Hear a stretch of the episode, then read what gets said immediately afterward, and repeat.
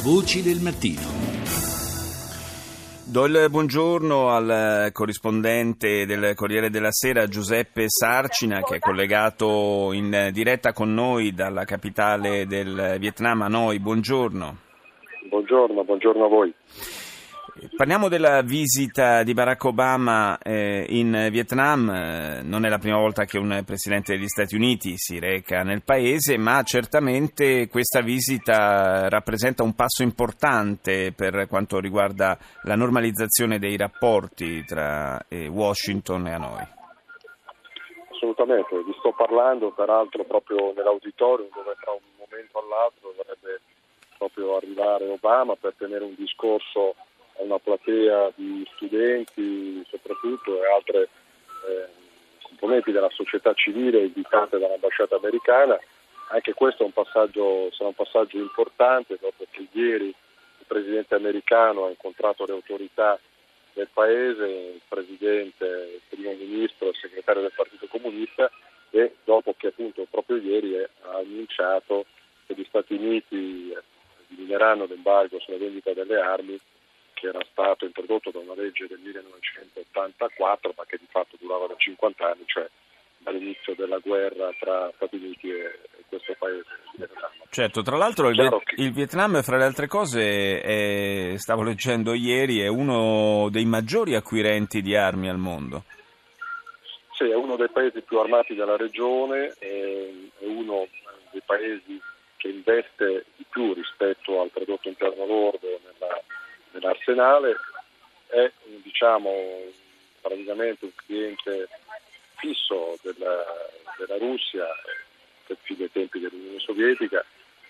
Si stima che circa il 90% delle armi comprate dal Vietnam siano di fabbricazione, di fabbricazione russa. È chiaro però che questa opportunità offerta ora dagli americani può consentire al Vietnam di diversificare gli acquisti e soprattutto di rinnovare l'arsenale e eh, di dargli anche uno spessore, di dare a questo paese uno spessore diverso in chiave diciamo così, geostrategica in un'area cruciale per il commercio e per l'economia non solo della regione ma di tutto il mondo. Basti pensare che da qui, da questi mari, passa il 50% del commercio mondiale e il 60% dell'export americano. Questi due dati penso che spieghino molto bene l'importanza che ha assunto questo Paese e anche dire, l'impegno che il Presidente degli Stati Uniti sta mettendo in questa visita.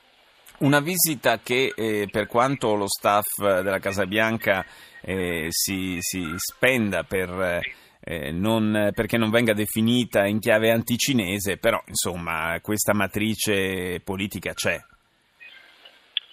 Sì, diciamo che questa è un po' la spinta più forte da parte quanto riguarda appunto l'impegno degli Stati Uniti. Eh, la Cina, con la Cina gli americani stanno dialogando da diverso tempo su tante questioni, però nello stesso tempo eh, il Pechino sta anche sviluppando una politica di espansionismo sia militare che economico proprio in questa area e quindi eh, per gli Stati Uniti diventa fondamentale cercare di arginare, di contenere questo, questo espansionismo cinese e il Vietnam in questo, in questo quadro, con altri paesi, ma soprattutto il Vietnam, eh, rappresenta un elemento chiave di questa strategia.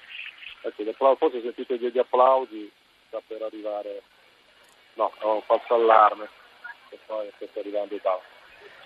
Sì, sentiremo naturalmente poi nei, nei, nelle prossime ore, vedremo che, quale sarà il contenuto di questo intervento di Obama. Un'ultima cosa volevo chiedere a Giuseppe Sarcina, eh, i, i, rapporti commerciali e gli interessi convergenti diciamo, sul, per quanto riguarda l'economia e il commercio eh, sono notevoli tra Vietnam e Stati Uniti e legati anche al futuro di questo TPP, la Trans-Pacific, la Trans-Pacific Partnership.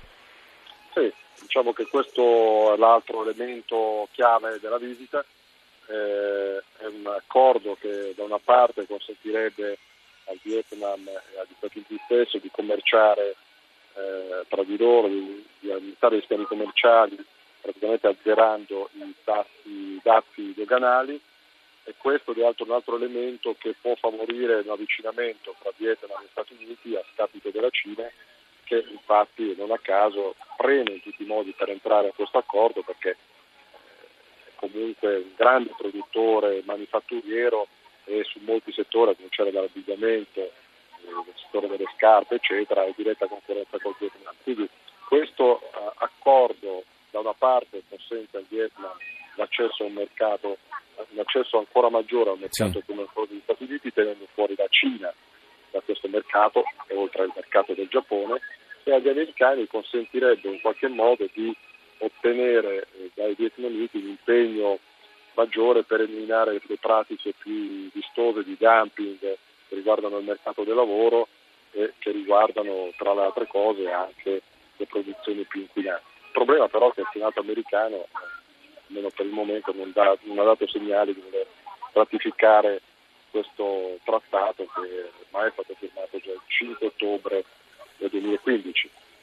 Sì, non solo, aggiungerei che anche i tre eh, candidati ancora in corsa le, alle primarie per la presidenza degli Stati Uniti non sembrano dei eh, sostenitori particolarmente eh, convinti di, di, questo trattato, un trattato che, mh, mm, il cui destino ci interessa anche come europei, visto che in qualche modo è un po' parallelo anche a quello del TTIP, cioè la, la, l'analogo trattato di eh, libero scambio che eh, si sta negoziando tra Stati Uniti e Unione Europea.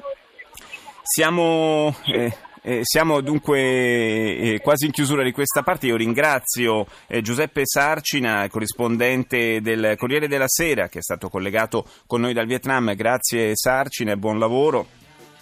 Dicevo, siamo in chiusura di questa eh, prima parte di Voci del Mattino. La linea ora va al GR1 delle 6.30, condotto da Enrica Belli.